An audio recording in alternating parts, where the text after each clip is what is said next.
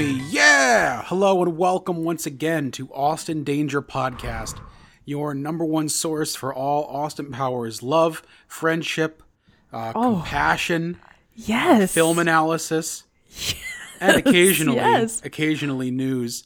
Uh, we're Kev and McKenzie as always. Hi, McKenzie. Hi, I'm McKenzie, as always. That's my last name. We got a big show tonight. Austin Powers, the spy who shagged me. I got chills. I'm so excited. It's a big night. It's a big night. I'm pumped. I'm pumped. We're gonna jump right in with, of course, whoop-de news, Basil. What does it all mean?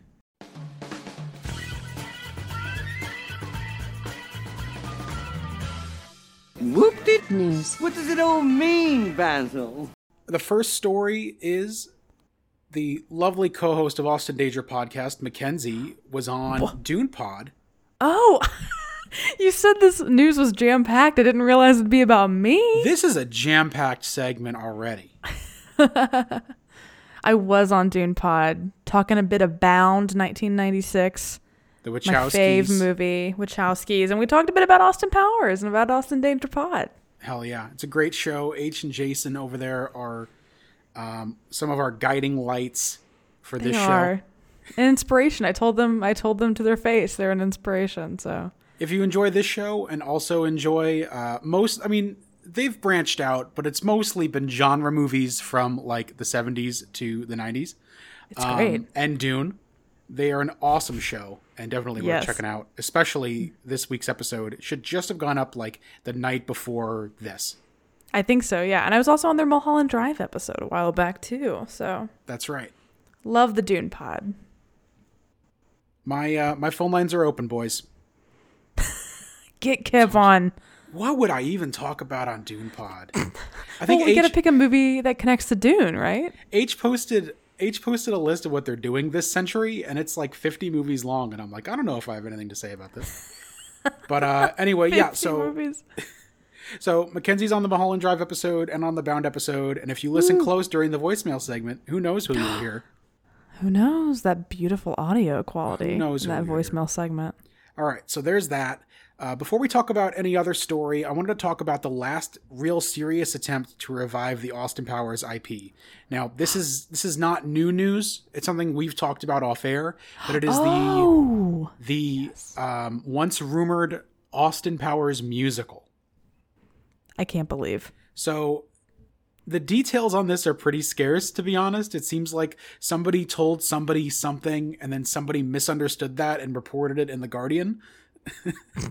You know, that's how news happens. But basically, it was supposed to be like Mike Myers either heavily involved in writing the book, the dialogue and story. Uh, Casey Nicholaw, who's this extremely famous and popular musical theater, musical comedy director to direct, and a jukebox musical score from the songs of Burt Bacharach and Elvis Costello, which seems bad to me. Yeah, I mean the thing is, if you're gonna do a jukebox, I think like a Burt Bacharach song makes sense because it's um, it's so present in Austin. But I feel like I would more so want to do like 60s rock, you know, like The Who and Steppenwolf and like the other songs that are more featured. Like I feel like the time period lends itself to more of that 60s classic rock vibe than Elvis Costello. Not the not the bitter, angry mid '70s new wave of early Elvis Costello. no. God's comic doesn't apply to Elvis uh, to uh, Austin Powers. Huh. uh, I absolutely believe that the project was real. Warner Theatrical has tried pretty much anything. Um, their most recent projects were the Beetlejuice musical, which got such a fan base online. The reviews were Hmm. It like did. lukewarm. I went in previews; it's fun. Um, but the but the fan base is so huge. They're actually reopening on Broadway in the spring. So oh, that's, so cool. fun. I didn't realize that. But after the posting about this in like 2011, 2012, no news. But I had, to, I had to bring something directly related to Whoop-de News Basil, or else it wouldn't be Whoop-de News It wouldn't be whoopty news. Uh, well, thank you. I'm glad you brought that. Um, a couple other stories here. I know we got a lot of analysis on Spy Who Shagged Me coming up, so I just want to get through these. Uh, there's a Hungarian political ad comparing, basically saying that one candidate is Mini Me to a previous prime minister's Doctor Evil. Um, okay. here's the issue I have not untied the political implications of this, so I don't know whether the ad is correct or not. Like I- this is I- recent? I, this is like last week. I spent an hour, not an hour, but like I spent a lot of time looking at like Hungarian politics on Wikipedia, trying to untangle like if this guy is evil or not, or if they're saying he's evil. But the ad is quite funny, and I'll share it with you uh, some other time. That's So- wild. There's that. Finally, the prop cryogenic freezing chamber from International Man of Mystery is on sale on eBay for like $6,500. Who is Venmoing us? Who is Venmoing us? Now, it doesn't Who have is- the Austin Powers nameplate, and it has this like acrylic figure in it that is definitely not the shape Mike Myers took uh, when he stood in there. But it, it makes me feel good to know that it was him standing there in the in the tank. That is so wild. How come it doesn't have the Austin Powers nameplate? How do we know a it's separate real? separate prop that was taken from set. Oh, I want that prop. That is Austin news. As you can tell, I had the uh, I had to stretch like a contortionist at the circus to to find some news. We're only on episode two. Yeah, I mean, if I I mean, I could list every list online that's ever mentioned Austin Powers, nah, it's okay. um, but I didn't think so. All right, so now for our feature presentation tonight: Austin Powers in The Spy Who Shagged Me. Have you prepared a synopsis? it's my turn to do the synopsis. You know, I've never done a formal synopsis on a podcast before. This is groundbreaking. My nerves are racked. I'm here for you. All right, here goes nothing. Let's go.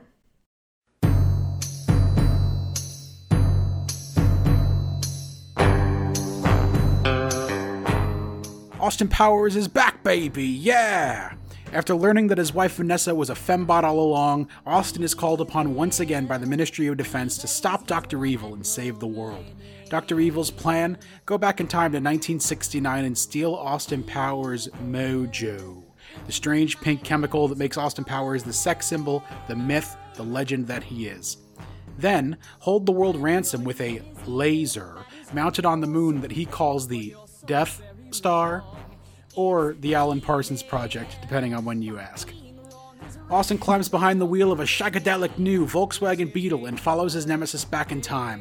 Along the way, Austin meets old foes like the accident prone Mustafa and new enemies like the surreal Scottish Fat Bastard and Dr. Evil's 1 8th scale clone Mini Me, all while falling in love with Felicity Shagwell, a beautiful spy who shows Austin that it's not some weird goo that makes you who you are, it's what's in your mind and your heart that counts. Among other things, baby, yeah! That was so good! And that's the movie. We're done. Oh, we're d- pack it up. That's the episode. Are you kidding me? Pack it up. Your first formal synopsis, and it rocked my body. That was so good. It's hard to do with this one because the story, we'll talk about it, but the way that the story is organized in the movie is very, there's a lot going on. I think you got it. You captured it. I'm going to blush. All right, shall we? So, uh, obviously, in the weeks to come after the trilogy, we will be giving more of a bullet point based review. Yes. But we are continuing our walkthrough of the Austin Powers trilogy in detail. Yeah, we got to detail them out, and then these other movies, they're not as important as Austin Powers, so That's right. you know, we'll just give our favorite moments. But these, we got to get in, and I gotta say, I want to sink my teeth into this song. This opening song is so good. That's right. So They Might Be Giants. My favorite band. There's some Really? trivia there. Oh, absolutely. Uh, they were hired to do. This was during a period where they were just doing songs for hire. This was the That's so year they wrote "Boss of Me," the Malcolm in the Middle theme song, What? and they also That's a did great the song. Uh, they also did the Jon Stewart theme song in this period. Oh, whoa. Well, they didn't they didn't write it. They performed. It was it's a cover, but it's them doing. it. Uh, so the song is called Doctor Evil, and it's a traditional kind of gold goldfingery song, uh, just about how Doctor Evil is evil. It's so good. I wish it was longer. It's such a good song. I'm like obsessed with it. And uh, I always thought this was Mindy Sterling until you told me that it was uh, the the person's wife, right? Yeah, it's Robin Goldwasser, who's the wife of John Flansburgh, who plays guitar for There Happy Giants. Wild. There's some fun trivia. It's it's great. It's great. It has that Shirley Bassey vibe that is just peak James Bond. It's excellent. We hear the song as we open in on outer space. Now, this movie came out weeks after a little movie. It's an indie. It's one of hmm. these Oscar bait films called Star Wars Episode 1 The Phantom Menace. You ever hear of it? The initial trailer for this movie was it, it like a spoof. It made you think it was Star Wars, and then it zooms in on the moon and it's Doctor Evil in his base. And then the tagline was, "If you see one movie this summer, make it Star Wars: The Phantom Menace. If you see two movies this summer, make it Austin Powers: The Spy Who Shagged Me." I love that. They knew they were going up against Star Wars. they were like, we're not even gonna pretend that we are a better movie than Star Wars. But is it a better? I think I don't know. I think Spy Who Shagged Me might be better than than the first Star Wars. Fourth, I guess technically. Ninety percent of our audience, close your ears right now. I mean, duh, right? There's a time and a place for everything. Please keep in mind, Carrie Fisher was an uncredited script doctor on the orig- on the prequel trilogy of Star Wars. So there's a time and a place for everything. we will probably eventually because of Carrie, all of the Star Wars connects. We probably will eventually go through all the Star Wars movies. And I will spoil right now and say that Austin Powers: The Spy Who Shagged Me is better than, uh, let's see, one, two, three, eight, nine. That's five, six of them. Whoa. we, are all of our listeners gone. All of our listeners All of our just listeners unsubscribed. gone. Anyway, Goodbye, everybody. so we get the recap scroll. The astronauts are repairing the satellite, and up comes what but the Bob's big boy. We zoom in on Austin and Vanessa post coitus. How did I watch this as a kid? I don't know. That's my big I note from know. this. Yes, I was fucking obsessed with this movie when I was like nine. The Austin literally. Sutra, and it's his face on the art. I love that it's his own like brand of Kama Sutra. So it's like what is it? The sh- like he, he has like names for his sex positions he's mated. Uh, that's very funny to me. At the end of the, uh, he goes, Machine Gun Jubblies. How did I? First of all, Vanessa's a fembot the whole time, and everyone knew but Austin, apparently, which we'll get into. Well, I mean, I, th- I think I mentioned last episode. I have a conspiracy theory. I do think to make this make sense in my brain, which I don't think this movie is asking us to make sense of it. I wonder if she got switched out when she escapes to go get back up. You know what I mean? In the first movie, like that's the first time we really don't see Vanessa with anybody. So I'm always curious. Maybe she got caught on her way out, and then she was replaced with a fembot. That's my conspiracy theory about Vanessa. If you apply that logic to this movie, your head will explode.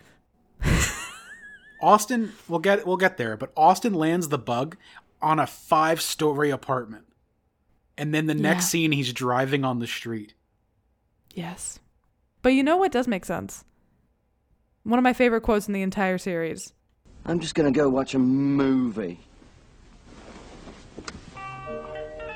Hey, In Like Flint, that's my favorite movie. Not to be wildly contradictory of myself, but I do think that actually this might be that might be the quote I say all the time because whenever I say I want to go watch a movie, I always say "In Like Flint." That's my favorite movie. Oh, that's great. We should in like Flint coming soon. We gotta watch "In Like Flint." What else do I have for this scene? In like Flint is the favorite movie. He plays with the remote and he realizes that he can control Vanessa. That is so. F- it's Click. Oh my gosh, is this where Click came from? Is this the, where the idea for the movie? Click Adam Sandler, come on. Austin Danger Pod. We're waiting. We're waiting, King. But um But like also leave it to Dr. Evil to make the stupidest possible robot. Like no wonder mean? no wonder Austin first of all, if if the the robot is built so that it's on the same frequency as a TV remote in a hotel, come on. oh Crazy. yeah, The IMDb trivia says that Elizabeth Hurley was too busy doing this is real. The movies are like it's like Ed TV and My Favorite Martian. what the hell? so she couldn't come things? in. He wanted her to be in the whole Mike Myers wanted her to be in the whole movie. But she's like, I can't. I'm too busy doing my favorite Martian. Which I'm gonna go win an Oscar for my favorite Martian. I can't do it. yeah, she didn't. I, I saw the movie in theater. She did not. I think it's on our um, list. It is. It links. Well, she's in it. So I mean, we're, yeah. we're doing that and Ed TV. So stay tuned. but she didn't win the Oscar for either. I can tell you right now. So so he was like, at least show up for a couple days and do this scene so that we can write you out of the story and continue the story. Because as you know from the rest of the movie, the story is so intricate and detailed, and they were really thinking about it. Yeah. So, uh, uh, there's that great line. He takes off her face. You're a fembot. No shit, Sherlock. Perhaps next time you should try foreplay. I love him, his face there, where he's like, "Yeah, you're right," like that, like that being the face he makes. The last big thing I love in this scene is the Austin holding the Swedish-made penis enlarger pump Pump, it made a return. as if it's gonna do anything this time. It was a good callback to the pump. I and something that totally lives rent free in my head is his little monologue here. His little I can't believe Vanessa, my bride, my one true love, the woman who taught me the beauty of monogamy, was a fembot all along. Wait a tick. That means I'm single again. Oh, behave! yeah! Yeah, baby, yeah! Ugh, it's great. And then how do you feel about this opening? I mean, another musical number opening, Soul Bossa Nova. I love that they've continued it. I love that. I think the first one's better, but I think the best is yet to come. Yeah, I say. I think that when they blow it out later, it is the best. The third is the the biggest and the best. Um, but this is still fun. You know what I mean? Like it's they kind of also reusing the, you know, items that look like genitalia covering the genitalia bits. So they're kind of mishing the mishing, mashing the bits up a bit. Um, which is fine. Uh, but yeah, I thought it was fun. I like that he just shows up to a seder that's happening in this hotel, I guess, because the rabbis are there. Uh, I always love seeing Jewish stuff in movies. That makes me happy. But yeah, how do you feel about this one? I mean, you know, it's the opening sequence to Austin Powers 2. You know what I mean? So I'm always gonna love it, right? Ah, yes. Like, duh. I do think it is a bit of a retread, which you're gonna hear a lot from me this this episode. A retread. It's not a lot is new. I liked when the butt cheeks were hams. That was good. I liked like the- the little fake baby. Yeah, I was just gonna bring up the fake baby. Yes. That baby is funny. And then when the rabbi essentially performs a bris on Austin via the meat, Is Austin Jewish? Is this the implication? we'll never know, baby. we'll never know. Is Mike Myers Jewish? No, That might be a dumb don't believe so. question. I don't think so. But uh, the finale, the synchronized swimming finale, which has Olympic gold medalists choreographing and appearing in it, is What? incredible. And then the That's amazing. the trick the trick backward shot to get Austin dry coming out of the water is just the best. Yeah, it's good. The the ending is good. It gets more epic and then it ends, and so that's why I'm excited for the third. It's just the best. So that is the opening sequence. We move on now to the return of Michael McDonald. He's back. He got squished and now he's back. This time he's someone in the NATO facility who, like so many of us, I'm guilty of it. I don't know if you're guilty of it. Can't help but watch Jerry Springer. Gotta watch Jerry Springer. My mom was very into uh, Jerry Springer and Steve Wilkos, uh, both of them, who was uh, bodyguard on Jerry Springer, who then went on and had his own television program. Uh, yeah, a lot, of, a lot of these shows, uh, Maury, you know what I mean? Like all those types of shows were on constant rotation in my house. We were, we were, well, my mother, of course, would never allow any of it. But when I would stay home with my dad, we were Maury people. Oh yeah, Jerry Maury- I mean, who doesn't much. love Maury? You are the father. My favorite, this is so awful. I don't know why I'm saying this, but don't edit it out. My favorite Maury episodes are the episodes where they would bring an exposure therapist on, and then they would bring people in who were allergic or deathly afraid of stuff, and then they would Okay. flip out once they were exposed to the stuff. It's wild. One time it was my phobia is balloons, what? and so they brought like a handful of balloons out, and then the person. This is how you know. The reason that I think they're so funny is because they're also like I don't believe them for a second. Because this person saw the balloons and they hoofed it, ran immediately into the green room at a speed that you would never run at if you knew where something was, in my opinion. That is so funny. What's in the green room? Balloons. It's a room full of balloons. It's so many balloons.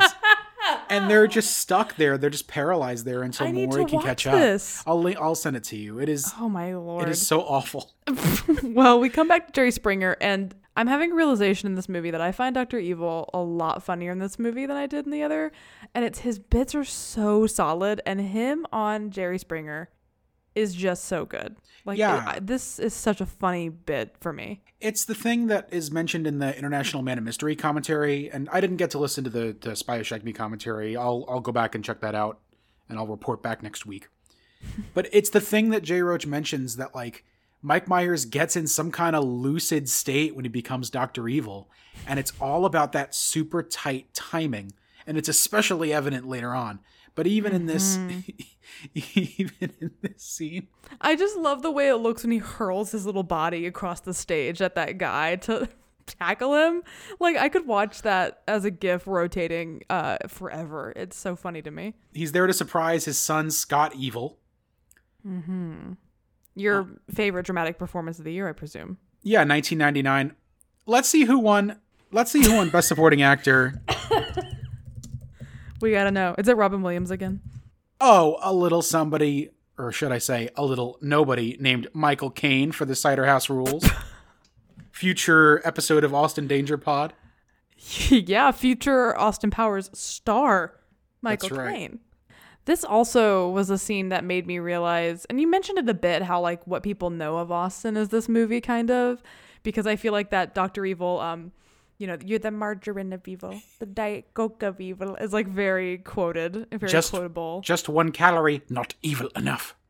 yeah, like it's all, it's just this this movie is like if the first movie was very quotable, this is like through the roof quotable as a movie. We have our first groovy transition, which is like a real like budget increase over Yeah. last movie. He's got like a whole bunch of dancers and he's in a red background. Yeah. Austin is driving in what we're supposed to believe is the English countryside when he gets a call from Basil, who says that he knew Vanessa was a fembot the whole time. Makes no sense. But- Makes no sense at all. Austin has a photo shoot scheduled with a model who worked for Dr. Evil. Mm-hmm. Now, Rebecca Romijn cameos, but who gives a shit about her? Because the star of the scene is Ivana Humpalot, played by Kristen Johnson. Kristen Johnston. I love her. I mean, I think she is so funny. Can I also tell you? You remember like a week or two back where I smoked a little weed and I watched Austin Powers, The Spy Who Shagged Me, and I told you Austin was handsome? yes. This is the scene where I was like, he's handsome. And you know what? I'm sober and I watched it today and I stand by it. I think he looks really handsome in this scene. He has a charm, you know? I love his pants. His little body looks good. Like that shirt and pant situation looks very good on him. I want to know before we leave Kristen Johnson, I'm a big Third Rock from the Sun fan. Yes. And she's also in the Flintstones sequel, so Oh, it it's got to be on our list. That was links, that was during the period where uh, I learned to how to be disappointed, which we'll talk about when we get there. Viva Rock Vegas, baby. I like that we see some of Austin's photography bit that didn't make it to the main movie last time, but was in the credits, and now we get to see it for real. Okay, everyone, let's get started. Yes, beautiful, feeling it. Let's get some smiles. It's all in here. That's it. Yes. Let's let the inside out. Okay, you're an animal. Yes, there we go. You're a tiger. You're Tony the tiger. You're great. Very good. Loving it. Now you're a lemma. Running as a pack. Yes, yes. We go left. We go right. Yes, yes, yes. There's a predator out of the jungle. What's going on? Ooh, ooh, burrow, burrow. That's right, you're a lemma. It's all you've got. You don't have sharp teeth capable of biting. Make an interconnected series of tunnels like the Viet Cong. And look, look, look, look, look. I'm not even shooting you. It's crazy. And I'm spent. It's just so good. These are other quotes. I oh god, I'm upset. I just think this scene is so funny. That's so good. More on that later, but first we go to Seattle, Doctor Evil's new lair in the Space Needle, Starbucks branded. Um, number two, who is miraculously alive but has a telltale burn scar on the side of his face, showing that it wasn't a fluke with Mustafa, it's just a poorly designed pit. Um, he explains that they have invested in or bought a small Seattle based coffee company, and once again tries to convince Dr. Evil that the way to actual world domination is through investment in companies like Starbucks. Capitalism. Dr. Evil gets some whipped cream on his face, and number two keeps trying to sell him, but it's a non starter. And we see Frau Farbissina return with her lover, Unibrow. I love I love that number two is screamed at when he points out the whipped cream. But then Frau like very carefully tries to be like, You got you got he's like, I know. It's because what they have is deep. It's what they have is special. Is Frau my favorite character in this series? She might be. She's love her so amazing. much. I am. I've really come to appreciate coming to these movies as an adult. I've really grown to appreciate the improv in the scenes with Doctor Evil so and everybody funny. because it is. You know, you're right. It is so fluid and natural. Uh, Austin Powers as a character by design is forced and loud, but Mm-hmm. Doctor Evil allows for all these little mundane things that are like. I mean, it's the Mm-hmm. point of the series, but hilarious. It's a good. That's a good descriptor of them. Now we cut to Scott, who has again has black hair, and then we get the first debut of a new legendary character, Legendary. Sun in the Cloud. the amazing reveal of Mini Me. Mini Me is great. I mean, Mini Me is he's the cultural iconography of Mini Me cannot be denied. He is such a huge piece of the culture that is Austin Powers. So now that Mini Me is sitting at the chair, and he's like, he goes to chew on the cat, and it's like, no, we don't gnaw on our kitty. great line. Dr. Evil reveals the plan. He's going to go back in time. He's going to steal Austin Powers' mojo. He's going to be rendered powerless. Of course, Scott, not convinced. Dr. Evil asks, Why does Austin Powers defeat me? He says, uh, Because you don't kill him when you get the chance. He has what the French call a certain I don't know what. I love that They're line. one of my favorite lines. Doc- Mini-Me dives for Scott, and Dr. Evil has to hold him back, and Mini-Me gives Scott the finger, which is just something about Mini-Me giving the finger is just the best. Yes. I love Robert Wagner saying mojo. And then Rob Lowe goes, Mojo. Mojo. And it's so weird. We've stolen Austin Powers mojo. You said something to me via text about Mojo. That do you remember what you were talking about? Oh, Because we were talking about how hilarious it is that Mojo is a literal physical essence in the bloodstream, much like. Is it midichlorians? Is that what it is from Star Wars? oh my God! Yes, I don't. Remember, Do you remember I- I saying don't this to me? Talking about it, but it basically is the same idea in a movie released only two weeks after midichlorians ruined Star Wars. it's crazy. But I just wanted to bring that up because you said that to me via text and it blew my mind that I thought and I thought it was funny. Well, think about it too. Like when the mojo breaks later and little male symbols fly out. Like yeah, it's like it it is it is a supernatural thing. Like it is not uh, of this world that they have put into this world now. It is very wild. anyway, just to wrap up, let's see. I mean, this zip it bit. I think that is the most I've heard quoted by other people in the world. All right, zip it. You don't, you can't even Zip it. Zip. look. All Ladies I'm, and gentlemen of the jury, exhibit A. number two. Would you please back me up? Look. I'm Zippy Longstockings. I can't. When a problem comes along, you must zip it. Zip it good. Frau, would you please? Kisuhai pindawa, nitahioto. Subtitle, zip it. I'm just trying to. Zip. Would you like to have the suckle of my zipper? I want Zip. you. Stop. Zip it. This Zip it. Oh, Zip it. You know what? Zip. You're like a child. Zip it. Talking. If you just one time.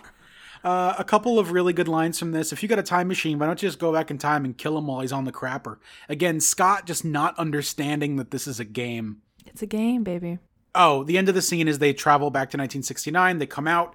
There's a healthy and youthful Rob Lowe, which Dr. Evil notes right away. Uh, Frau looks exactly the same, which is hilarious. It's hilarious. It's a great bit. It's hilarious. And uh, just like he asked in the fax, I guess, or something that he sent back in time, he has a giant volcano base. And the CG on the volcano base didn't look too terrible. I have a question about Austin Powers. Because as we go into this next scene, he uses a clapper to turn the fireplace on, and she says, like, where did you get the clapper? And he says he got it, like, in 1964 on shore leave. Was Austin Powers in the Navy? I have to assume, right? I think this is my favorite scene. Weirdly. Like just out of what makes me laugh the most, this fucking Really? scene. Yeah, I just I think it is so funny. I love the pawns being boobs. Like it's just so funny to me and it's low hanging fruit and I laugh my ass off every time. I like when he chokes on the pawn and spits it out and it knocks over a vase. And you know, I did note here way better chest hair. The you can't see the glue anymore. Yeah, looks pretty good. He looks hairier. I was going to note it later, but I'll note it here as we're talking about Austin's chest hair. The Spy Who Shagged Me was nominated for an Oscar for Best Makeup. And, That blows know, my mind. 20 something years later, it, it is incredible how well the practical effects have aged and just how clever they are. The Trilly has prestige. It does. We're, so when you're watching Austin Powers, you're watching prestige film. I do want to note before we leave this scene that I love that we get to see, just like we got to see a little bit in the Fembot scene in Austin 1, we get to see Austin Powers be Austin Powers for a little Oh bit. yeah. No more games. Dr. Evil sent me here to kill you, but but I find you so sexy and just make love. Now, Austin Powrovich, hurry!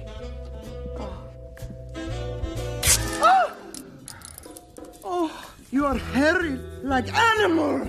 Good, baby. Very good. Make love to me, monkey man. Now, we are back at Dr. Evil's base, Rob Lowe number two. He's talking about stealing Austin's mojo. Why does he say it like that? He's like, I'm not sure we're going to break into the Ministry of Defense, but Dr. Evil has already got a man in the Ministry of Defense. Inexplicably, he's playing a bagpipe, and we see him from his feet first, a slow pan up. These they put these these ankles on Mike Myers for this character that are like Mount Rushmore was carved in softer material than these these legs. Uh, it's Fat Bastard. He's in a full kilt and the whole thing, and he's playing a bagpipe for some reason. AKA the spiritual predecessor to Shrek, I That's would say. right. So the HBO Max image, I wanted to write about this. This is the first time I'm seeing this movie on a big screen in HD ever. Mm-hmm. So I never noticed the drool. It's bad. It's nasty. It's, It's so amazing. nasty. It's amazing. He's sitting there, he's going, I ate a baby. It's the other white meat. And he's just There's like just- drooling. Niagara falls out of his lips. It is it is gross. it is nasty. Uh, I love it. I, I think there's some. So this is where I noted that the makeup had been nominated for an Oscar because it's Yeah. just so well made. The nose too. I think it's so interesting how the noses are what differentiate these characters so much because like Dr. Evil's nose versus Austin's right versus Fat Bastards. Like they the nose is what really transforms I think the face for me. Um and so it was just cool. Yeah, I was like looking at the makeup a lot because I was like, "Whoa, holy shit, they got I never nominated." thought of that. I never thought of that. Yeah, it's when I was a kid. I forgot if I said this last episode. I didn't know that Mike Myers was all of these characters. I thought they were all just. When I was little, I just thought they were all different people. Like I tr- truly did not know they were the same person when I was a kid. And That is mind blowing to me. That is. this is big. This is huge. it's movie magic, baby. Movie magic. So he plays the bagpipe. The smoke comes out. It wipes everyone out. And he goes and he, with a syringe drill, he cuts in through to Austin. And meanwhile, in 1999, I've lost my mojo. Uh, and it's here also that Basil unveils the whole plan. Again, beggaring belief. Did they have this all ready to go? Yeah, truly, they have this VW Beetle to go back in time with, and I and I do love the direct address of Basil when Austin tries to sort of figure out the what the timelines will do and what will cross into one another, and Basil's just like, "You shouldn't worry too much about it, and neither should you." At us, the audience, I I think it's just very funny because it's just like, please don't think about this movie too much. Just turn your brain off and have a good time. Please don't start a podcast about Austin Powers. That was that was the ask. They were like, "Good God, someone better not in 23 years start a podcast about this dumb shit." Uh, here's a question. So the Tell me. Volkswagen Beetle, I did some research about this because as I a kid, this about you. as a kid, it felt like they happened at the same time, but it's two parallel timelines where the Volkswagen reintroduced the Beetle and it became a huge hit, while this '60s retro vibe was happening thanks to stuff like Austin Powers. Very Mm-hmm. weird, That's so wild. wild. Can I tell you? The part that makes my mom laugh the hardest in these movies is Austin trying to start this car and running everything over in his wake. I love like putting it in reverse by accident, and then the scientists like, whoa, whoa, whoa. I like how the MOD scientists are the opposite of Doctor Evil's henchmen. Like they won't get, they won't just get in the way. the per I'm always every time I watch this so worried about the person that's like on the hood. Do you know what I'm talking about? They like press their hands on the hood and then when Austin goes to reverse but is actually in drive and goes forward and then this person has to like move with the car. Every time I watch it I'm like this person's going to get run over. I get so nervous for them every time. Ah, so good. All right, so now Austin travels back in time, and he ends up in his pad. And this moment is an important moment in the history of cinema. Heather Graham That's in right. this first scene is so hot. It hurts me. It hurts my heart. She's so beautiful. I uh, w- I believe we have a voicemail about this near the end, but I believe she was formative for a lot of people's uh, puberties, including my own. and I think she is uh, very, very cute, and I love her outfit. I love everything about her in this scene. But before we really get into her, we got to meet Robin Swallows. What is it, baby? Spits or swallows? Groan. I love Robin Swallows. I think she's I do. She is the best effing character. She um she's in my Big Fat Greek Wedding. She's cousin Nikki. no. Oh, that's right. Yeah. So my Big Fat Greek Wedding connects, which is a movie I love. Uh, she's so funny in this. I'm obsessed with her lines later as they're you know battling. Um, but before they battle, we do get Heather Graham coming down to American Woman, which is The moment. chef's kiss the moment i also it's just it's just fun you know she's trying to seduce him away from robin swallows and i think basically eventually the girls come down help felicity get him away and then she sort of sneaks in his ear your friend works for dr evil before she slinks off to presumably go get the shaguar or her version of the shaguar and this sequence is so funny to me. this sequence of this battle with Robin Swallows, her companion, I guess. Is he supposed to be Patty? He kind of looks like Patty. He kind of looks like Patty. I didn't take him that way. I took him as like some other assassin. Yeah. Patty wasn't working for Doctor Evil until 1997 oh, you're because he was surprised about the Lucky Charms. Yes, that's the continuity. But it See, is- we're super fans. We're plugged in. It is funny that Doctor Evil uh, he hires the, the same kind of assassin every time though. He's like, yeah, I gotta hire a guy with a black beret and a leather jacket. That's my type. Um, we get an all-time trailer line here. Austin says he puts the scar and swinger, baby, yeah, which was in every Austin Powers thing ever. Unavoidable. It's on all the toys. I, I bet it's on a trading card. I bet it is a trading card. Probably. Um, It's a great line. Can I also say, "Why won't you die?" is one I also love, and I say a lot. And this is a moment I said, "This is the fifth time I've written. I say this all the time." Is five percent of my vocabulary just Austin Powers quotes? Because I think that's what I'm getting at now as I watch these movies. I feel that. Why won't you die is one I do a lot. why won't you die? Like, uh, it's always applicable. I don't know why it is, but it always is. It's just crazy.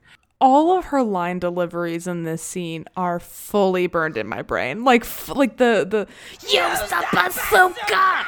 The foe will kill us both powers! like it's just every time every line of hers is seared into my freaking skull. Like I hear it when I sleep. I hear it when I close my eyes.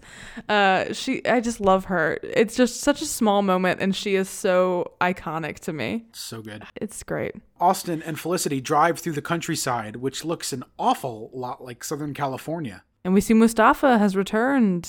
It's it's not as strong as the first one, and it is the same bit.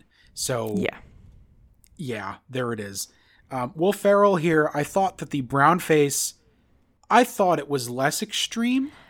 Yeah, yeah, I agree with that. I think I wrote they didn't darken his skin as much, and then he got out of the car, and I was like, okay, it's still a little like the the it's still a little in the daylight. Not great. Back at Doctor Evil's lair, I think my second favorite thing about Doctor Evil and Mini Me is the bike they have. This little bike where Mini Me honks the horn. He's so got his good. own little set of handlebars. That's good. We see there's an earthquake in the base, but it's not from the volcano, it's from Fat Bastard. And you know what else we see?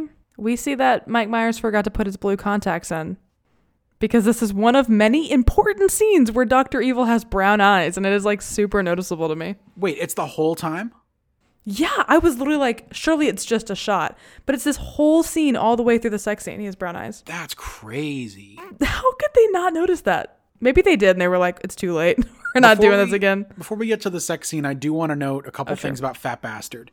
He's Please. I find his best stuff is the weird emotional vulnerability. A, I, I also just want to say, I, I I am also a fat bastard, and Fat Bastard is funny. I'm sorry, but Fat Bastard is absolutely hilarious, and he is a fat bastard. I do think the baby back part, I mean, that's culturally, that's it. That's iconic. That's the moment. Do you think that Chili's baby back ribs, like, purchasing went up like tenfold when this movie came out? Maybe that's possible. Was it like Heineken?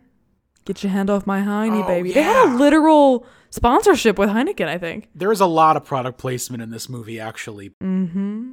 Fat bastard goes to Doctor Evil and he says, "You can keep, he can keep the mojo and keep the money, but he wants the baby." Mini Me's got to fight for his life there.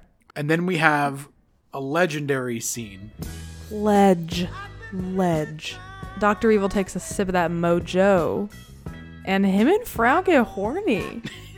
they get horny. this, everything about this, his nipples, her hair. Yo, thank you for calling out the nipples. I thought I was crazy. They're They're like out. pepperonis. They're giant, hard pepperonis. They're so fucking They're- huge. they're Through that white t-shirt. They're hideous and they're so funny. And her hair being like really frizzy and long, in this little nightie and this very sensual bed in the middle of the lair that they have now. Can we talk about how the desk goes away and reveals a bed in the middle of his main atrium? And she's like on it when it rises from the ground. It's so good. And the quotes in this, I love the way he says, Don't worry, mama. Things won't get weird. it's just so funny. I I don't know how. Again, I don't know how I'd ever noticed it as a kid, but when he pours the Saint Vitus out for his homies before having sex, It's like on the bed. it's so funny. This scene is so fucking funny. Oh, so good. So here's where things, for me, start to get a little hinky in the pacing of the movie. Mm. We're back with Austin and Felicity. That dark deed is done. Austin goes to see himself at the site of his freezing, and he goes in there and he starts to do a he does some more photo shoot stuff, and he calls himself a sexy bitch, which I stole for a while. And then we get the date to I'm a Believer with the fashion show and the Royal Guard. The fits in this scene, incredible. Austin's fit is so good. The crochet dress that Heather Graham was wearing? Are you kidding? There is I no one should look good in that. Like no one should look good in this crocheted mostly see-through mini dress and yet she looks amazing. I don't understand it. That's true. Hey, no wonder that Royal Guard looked back at Austin after he got a little kiss. It's so good. It's a cute this is a cute I love this. I think this is a cute montage. And then out of nowhere, who's playing at the cafe? Uh, five or, uh, about eight or nine years before his debut album, Mr. Elvis Costello and Mr. Burt Bacharach. And they play "I'll Never Fall in Love Again." Elvis takes the vocals. It's just lovely. What do you get when you fall in love? A guy with a pin to burst your Would you care to bubble. dance? That's what you get for all your trouble. It's so good and this dance that they do where like she she like clears her thigh for him to sit on. I just think that move is so funny. It's a lovely scene. Um, and I, you know, this is the beginning of my love of Elvis Costello. That would later, um, it wouldn't be for a few years until I found him totally separately. But now it all makes I love sense. that. I love that for you. Now it all makes sense. All right, now we're here at the Big Frau, the greatest line of all time.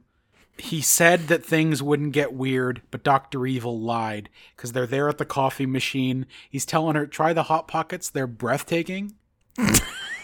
This is like the second time they reference Hot Pockets too, right? Because there's another part with Mini Me where he's like, "Do you want anything? Not even a hot pocket, or is that later? Like they talk about hot Pockets It might be a later. lot. Again, Heineken, Hot Pockets, uh, Big Back Ribs. What's going on here? What's happening? Anyway, Frau tells Dr. Evil, here's your Kev Frau drop of the episode. I'm late. How many? Is it the next day? Is it the literal next day? That's where I'm confused. Because how is she already pregnant after they had sex eight hours ago? I think that maybe there was like a time lapse there of like a, a few weeks, maybe. I hope so. That'd be so confusing. or maybe it's even funnier if just the very next day she's like, I'm late. so wild. Uh, but then who shows up just in time? It's a two-time Academy Award winner, Seth Green. um, Here he is. he's there to. Scott has an interesting. If there's a character that has an arc through the three films, it's Scott Evil. It is him. Oh, Right. absolutely. Because here we are, and he's trying now. He's trying to work things out, but Doctor Evil says he had his chance. I've already had someone created in my image, That was a funny line. and now the massage. Oh, I love this. Uh, Austin is developing photos of himself and sees the evidence of how his mojo was stolen. Yeah. Felicity is in this incredible velvet dress that I it just breaks my brain when I see her in it. Oh my god. It's so good. and not to mention my my partner 800 times, but she now has after seeing this movie uh frequently makes me do the Austin like reaction uh like a lot she makes me do that now because that is absolutely me uh, and i love the way he says sensual, massage. So he goes to give the massage, but gets like psyched out. Right. Basil tells Felicity to plant a tracker on Fat Bastard by any means necessary, and we have the split. i have a question Yeah. That I know is useless because Basil told us not to think about it. Doesn't she know the reason why they're on this mission is because his mojo was stolen? Why does she think she's on this mission? Maybe he's hiding the insecurity he feels from having lost the mojo. Maybe, don't know. you know, well, the whole thing at the end, right, is Felicity is like, well, you didn't need the mojo. You're who you are the whole time. It doesn't matter. So she would see right through that if they had an adult conversation about it. Yeah, that's true. I just was like, what? Like, doesn't she know? Who knows? All I know is that we do get the best Madonna song in the world. Yeah, we finally get some Beautiful Stranger. You know, we could do a whole hour on the Beautiful Stranger video and the moment that was. That's Um, episode three. I, I only saw that video once on MTV once, and I remembered it my whole life. Not because of any attraction to Madonna, although Yowza is the note. I'll She looks great. I mean, this is a great. I mean, Ray of Light era is great because she was like glowing because she was about to give birth to Lourdes or had just given birth to Lourdes. That's right. Uh, great, you know, great album, great era for Madonna. But there's this great scene where. So Basil asks Felicity to plant the tracking device on Fat Bastard by any means necessary. And Austin, in this amazing blue trench coat, it's an orange shirt, a nice green neck thing, confronts himself as an icicle. And then we get the, you know, the reversal of the a lot of vagina scene from Austin 1, Yes. where the greatest makeup and costuming I've seen in a movie in years, where we get the greased up, nude fat bastard The like meat laying on his titty is so much for me. Per, like just tied up in his chest hair, just the sinew of a turkey leg, just drifting over those curls. It's just so much. Like, think about how handle. awful that prosthetic has to smell with no chicken on it. Yeah, the amount of sweat he probably sweat in into that prosthetic is crazy. You know, and he's already sweaty, and there's fake sweat on him, and the drool, and his is covered in these like fake pimples and sores and all this stuff that again Oh God. the last time I watched this movie was um in 1p resolution on like a 10 inch TV. That's hilarious. it was like seeing a totally different, much grosser movie. Um, it's wild. I call it a rude awakening and a miracle in special effects in my notes. So here's where the editing is weird for me, because we could see the Doctor Evil plan after the "I'm late" conversation. We don't really Yeah. need to come back to it. Yeah, I think they just didn't know where to put it. Also, this movie was produced so quickly. Yeah. The first one came out the summer of 97, and then this just manifested in two years, and it wasn't greenlit right away, or so I think. Maybe that's why Basil tells us not to think about it too much. Truly, they're like, don't do it, don't do it. Because Dr. Evil is telling his plan. He's going to put a laser on the moon that will destroy Washington, D.C. um, we get a reprise of the the shish joke specifically when yes. when Scott makes fun of him for calling it the Death Star and later the Alan Parsons Project. Yes. Um, Scott, there's a great. This is my favorite thing probably in the whole movie. Number two coming up to Doctor Evil and and saying, you know, whatever, and and Doctor Evil taking the globe out of the base and hitting it against Number Two's head until he starts to cry. I don't like that insolent tone. I, I meant nothing by it. No, no, no, no. You want to run things here? No, Is that not at all. Huh? Huh? You want to be daddy? Is that it? I- I Number didn't- two, you want to wear the daddy pants? Huh? You gonna cry? Huh? You don't gonna cry? so. Huh? Huh? You gonna cry? You gonna cry? You gonna? Huh? What are you? Huh? You're gonna squirt some? You gonna cry? think Huh? Huh? Yeah. See, you're gonna cry, huh? You're a big man now, huh? Yeah. Thought so. Austin somehow gets the beetle out of his apartment, and Austin and Felicity reconcile. You're fab. Yes. You're switched on. You're a bit of all right. But he's lost his mojo, so he doesn't feel confident.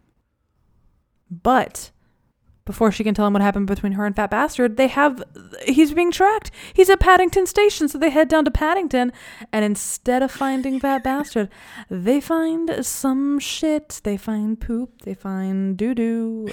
Austin That's screaming. Austin overreacting to the foul smell. It's is- super funny. it's amazing, and then it makes the next scene totally irrelevant. It makes it make no sense because shouldn't he have smelled it again? Well, he says this coffee smells like shit, and he goes, "Because that is shit, Austin." Fat bastard ate a vegetable that's only grown on one specific island. What he do? What does it all mean, Basil? Yeah, there, there's, there it is. And Austin's on his way. We have the extortion scene. Number two means to talk to Dr. Evil because Mini Me has been gnawing on his right hand, which is disgusting. It's covered in bandages. yes. And then Dr. Evil uses footage from the movie. Okay, this is a great scene because we have the clash, the inverse clash of Dr. Evil now not understanding 1969. Show me the money. Show you what money? Show me the money. Show me the money. You had me at hello, tear. Nothing? Yeah. It's 1969. Jerry Maguire won't even come out for another 30 years. Nobody knows what you're talking about. Ass. Now, Dr. Evil. Talk to the hand, because the face don't want to hear it anymore. What hand? Talk to your hand? You ain't all that in a bag of potato chips. What are you talking about? Don't go there, girlfriend. Mm-hmm. Whose girlfriend? He plays the White House destruction from future Austin Danger podcast episode Independence Day. And that I've never seen that movie. Me neither. Then Austin and Felicity arrive in their white bathing suits. I love equality. I love feminism. I love Austin in this bathing suit. The Bond girl reveal of Austin Powers, just to It's disarm so you, good. like as if the Heather Graham in the bikini wasn't enough. You're like, Ugh, but then you're snapped right back in.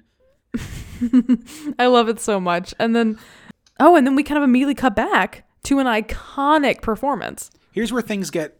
Uh, I use the word hinky, and here's where things get hinky because we go back and forth from Austin and Felicity sneaking around into like we could have just had two long scenes here, Yes. but um, Because we get the, just a small "What if God was one of us" cover from Doctor Evil and Mini Me. with Mini Me's little love- piano. Yes, the little piano. And number two being like, "That was amazing, Doctor Evil." like the way he says it is so funny. It's also interesting because those songs haven't been written yet. So that's number two's legitimate reaction to hearing "What if God was one of us" for the first time. I can't believe that Doctor Evil is gonna go back in time to like 1930 and uh, play out the film yesterday, but with himself. I wish. That's, That's Austin, Austin four. We cracked it. we're so, we're Cracked same. We're in, we're freaking galaxy branding right now. Uh, because you're right. Yeah, it's like immediately we cut back to I think a pretty iconic bit of Austin and Felicity set up in their camp, and the gag is just that Austin's leaned over looking at the map and. From what the shadows looks like as Dr. Evil's henchmen sneak up on them, it looks like Felicity is just pulling a multitude of things out of his butthole. and it makes me laugh. I won't lie. It makes me giggle. More Heineken product placement because there's a bottle opener in there. She cracks a bottle Yes. open on his butt. There is It's the great. the classic Web 1.0 joke of a gerbil being pulled out of his ass. But eventually, the the henchmen have enough, and they arrest the the duo. And then we come back to Hit it! This is a very sensitive subject.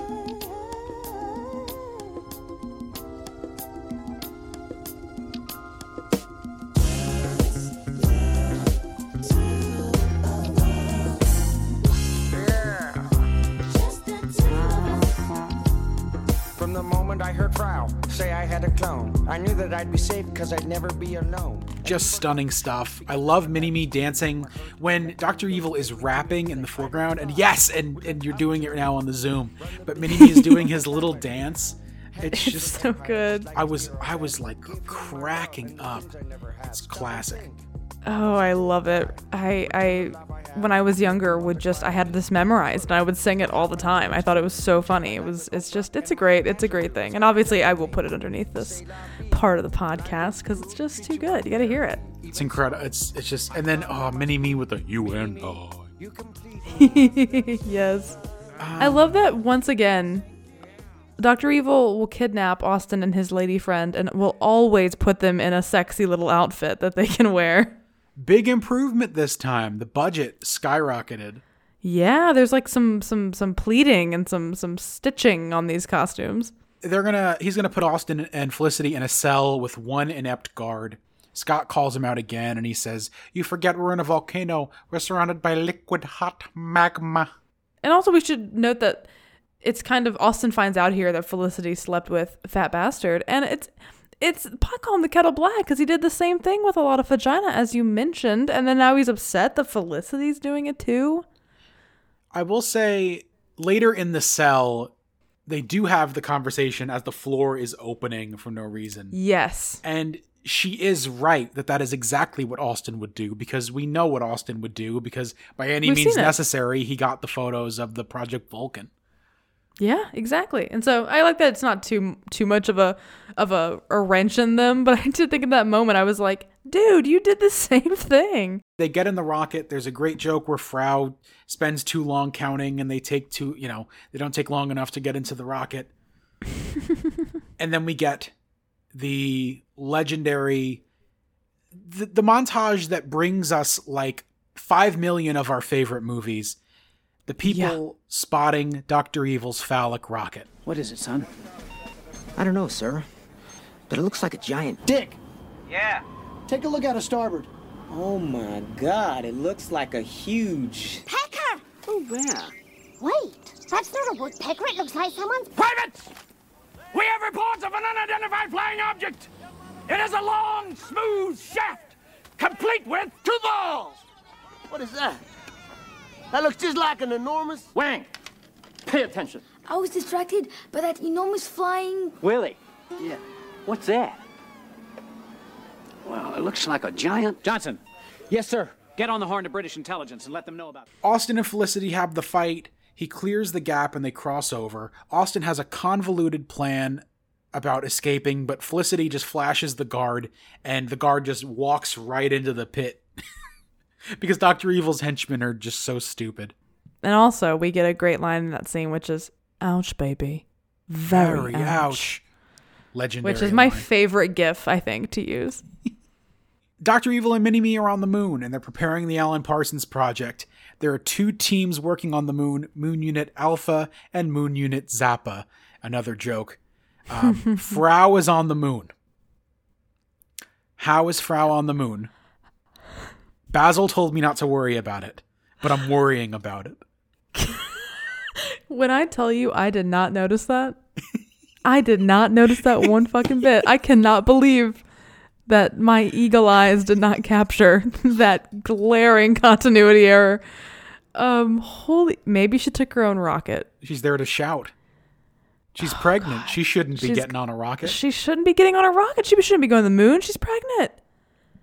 We do get this amazing bit with the chair. We, we we sort of see him messing with the chair throughout the movie, but this bit, I think it's so funny because you could tell there was someone controlling that chair and just fucking with Mike Myers and letting him improv. And it's I love when he's like, "I need a young priest and an old priest." Like it's he just, tries to exercise the chair. it's it's fun. And he spits. There's more spit. He like fully almost pukes on the ground. Uh, it's really funny. I love um what else happens here? The height of Mini Me's chair bugs out and it launches him into the rafters where he's hanging. And and Doctor Evil has that great line: "Can someone put a bell, a freaking bell on him or something?" um, he calls the president back, and the president is getting desperate because the laser the laser is in place.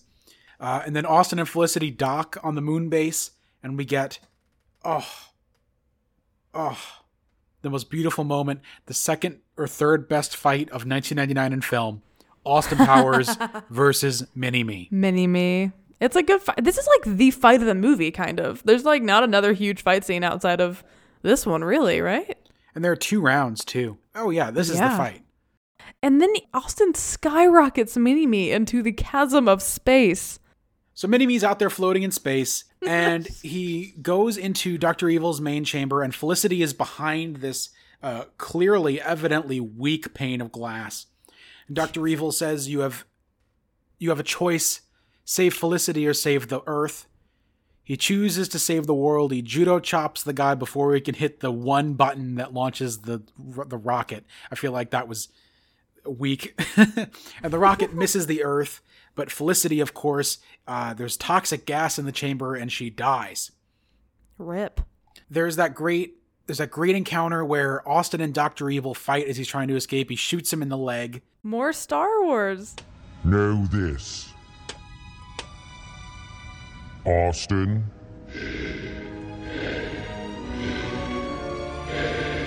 I am your father. Really? No, not really. I can't back that up. And but he does give him advice. He tells him how to save Felicity's life. He's like, "Hey, if you leave me alone, you can go take that time machine, save your girl." And Austin does so. Austin hits on himself, and then we have the destruction of the mojo. He throws the mojo, and it's like 2001: A Space Odyssey, potential future episode. Uh, it flies into the air. Never the, seen it. The two Austins collide. We'll get there. The two Austins collide, and they can't catch the vial when it's destroyed. And midichlorians, in the shape of male symbols, fly into the air and they evaporate. Oh, it's great. And Dr. Evil hits self destruct, and everyone is making a run for it. And I like this moment, as you mentioned with Felicity, where she's like, hey, you don't need this physical thing. You have your mojo all along. You saved the world. You're going to get the girl. Um, there's a great line here. Felicity wants to go to the 90s, but she also wants to see what happens in the 70s and 80s. Austin goes, I've looked into it. There's a gas shortage and a flock of seagulls. That's about it. We go back to 1999. They're together, they're happy, and knock, knock. There's a fat bastard at the door with a delivery of death. He's He- here to kill them. Did he time travel? He had to have, right? He had he to doesn't have. exist in both timelines. Yeah, Fat Bastard. How do I say this? Fat Bastard doesn't live another 30 years. I have to be honest. Undying. Uh, yeah, no, he had to have time traveled, and we get this once again. Um, wild monologue from this character when she insults him, and he kind of goes into this psyche of himself. Uh, the I eat because I'm unhappy. I'm unhappy because I eat. It's a vicious cycle. Uh, very strange, but it gets to the heart of Fat Bastard. I can't quite tell if it's an act or if it's true or if it's a little bit of both, but he gets into it. Stay tuned for Austin Powers Goldmember. We'll find out. I truly don't remember anything about that movie, so I'm excited. Anyway, who is he kidding? He's going to kill them anyway. Felicity kicks him in the crotch, which he calls the mommy daddy button. Horrifying. Not great. Not great. And I do like when Austin's like, you can't kick him in in the pills. I like that he calls them the pills. I've never heard that uh, phrasing for balls before. Uh, made me laugh. That's for calling me crap, fatty. Great line. Yes. and she hits this button that you're not supposed to hit, and yet it's a party. Why is that not a button you want to hit all the time? Also, two dozen people don't notice Fat Bastard's like prone, presumably still alive body. Where'd he go? Also, all these people that were dancing are all in the same costumes and are the same people from the 60s party in 1969. So, did they all time travel? Again, This is where Basil I'm getting in said, my own head. "See, this is what happens. This is this is the stuff."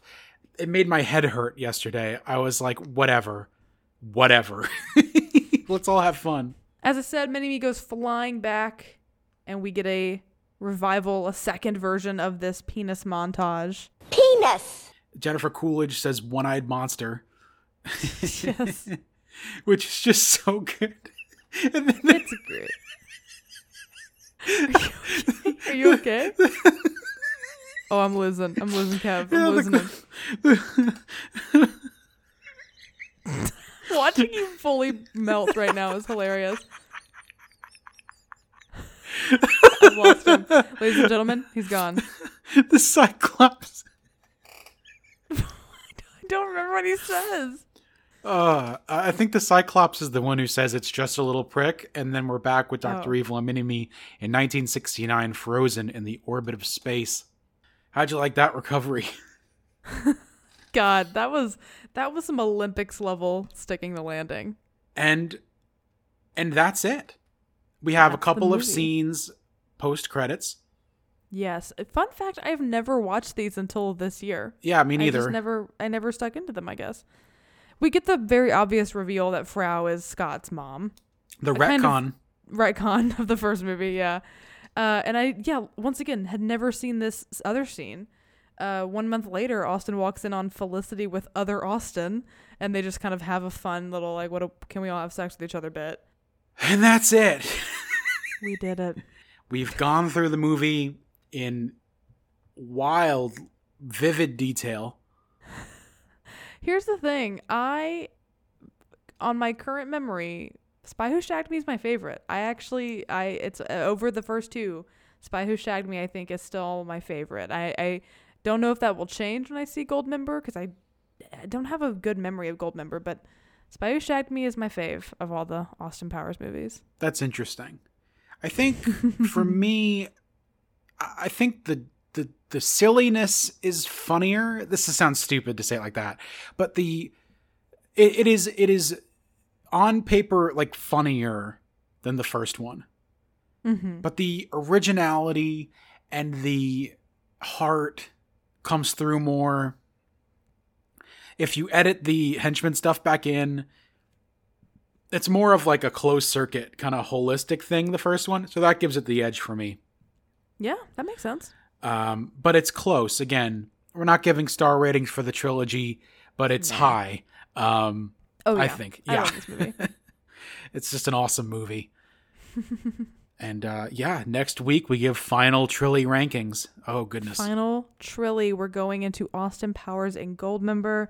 I'm excited. I'm excited to get into it, and then I am more excited that we are finally going to do a little uh, spin of our wheel and freaking figure out the next movie we're gonna do. That's right. At the end of next week's episode, we will spin the wheel. It's looking like at least 400 movies as of today.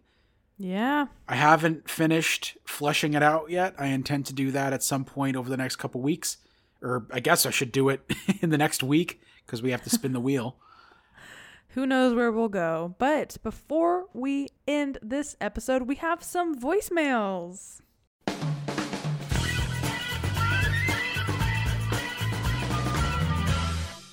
All right, here we go with our first voicemail. Where'd it tick? That means I'm single again. Hello, Austin Danger podcast. Um, this is actually my first voicemail Produced. I've ever sent into to a podcast, but this is fitting because I love Austin Powers so much. It, it, it is amazing. Um, this specifically, Spy Who Shagged Me, is probably my most rewatched movie ever. I think I, I wore out this DVD a lot. We had this a copy of this at our lake house and a copy of this at our house. So I, I love this movie so much. Um, I, ju- I just want to go through some bits real quick before we get into Heather list the Graham talk. But the Jerry Springer bit, love that. I mean, Doctor Evil in that is so good. Yes. Um, Ivana Humpalot such a good Bond satire Yes. name. Uh, not as good as a whole lot of vagina, but um, it's very good.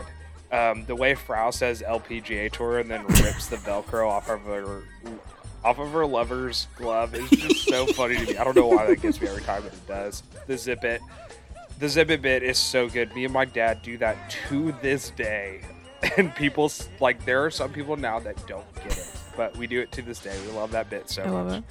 Um, uh, let's talk about Heather Graham. Um, the minute American Woman kicks in at that dance party, I'm convinced that's when puberty started for me. Um, that changed a lot. That, I mean, Heather Graham and Kirsten Dunst and Spider Man are Sure. very, Mhm. very, very, very influential figures Formative. for me when I, when I was growing up. And the, I mean, when she says Shag, Shagwell by name, Sh- Shag very well by reputation, like, oh my god. and then just everything she wears in this movie, like, I'm sorry, but Heather Graham is this icon that no one talks about, and people need to talk about it more. Um, but yeah, I mean, sorry, I had to get real explicit with uh, with that, but I love what y'all are doing. Keep doing it. I have my own list I'm keeping that's connected with Austin Powers, Whoa. but I'm saving it. It's very very distant connection, so it, it'll be like season ten. But if y'all ever need any help connecting movies, let me know. Love y'all. Bye. Oh. I should say, I'm new to the voicemail game. That's from Ty. Yeah. Thank um, you, Ty. Ty is our buddy who is the co-host of two great podcasts that we've both been on. Have you you Yeah. have, you've just been on We Should Watch a Movie, right? Were you ever on Rank Kings? I was on We Should Watch a Movie. Not been on Rank Kings, but they're both great podcasts. Yes, they are awesome, and you should go check them out. Uh, yes, we'll put them in our show notes. That's right. McKenzie was on the Jurassic Park episode of We Should Watch a Movie. I was on their. Creed episode and uh, a couple episodes of Rank Kings as well. So go check them out. Oh, they're great. They're great, and I love the love for uh, for Heather Graham. I, I was like, you got to send them. You got to send a VM in. She's so good. Uh, and this next one's from Jonathan. Yes, dear friend of the show, John, my former roommate from a few years back. Love this guy. Here we go. I love that. Let's see. Let's see what John has to say. Hey guys, love the show, love Austin Powers. I had a question for you. Which of the three leading women do you like the most, both in terms of performance and also personality? Uh, I feel like they all do so much for these movies and are so well cast and really set like great tones individually. Um, and who else could you see being a leading woman in an Austin Powers movie? Ooh. Love the show. Uh, you both are very shagadelic. John, the man after our own heart. Thank you, John. Great question. Oh, what? Yeah. What, do you have an answer? Do you want me to answer? Um, I think we could talk more about the Austin Girl comparison next week when we've seen Goldmember again. Yes. I think it's hard to say without having seen Beyonce again. Yeah, I mean, I feel like I have a, a love and affinity for Felicity Shagwell because I find her attractive. Uh, I mean, I find them all attractive. They're all objectively beautiful women. Um, but I love Heather Graham. Um, but based on my vague memory, I remember personality wise loving Foxy Cleopatra, who we're going to see next week. And so I'm actually really pumped to see her again because I think in terms of personality and uh, foil to Austin, I remember liking Foxy the most. So I'm excited to see if that's true. I think I'm going to withhold the rank until next week, but I think Felicity might be number one.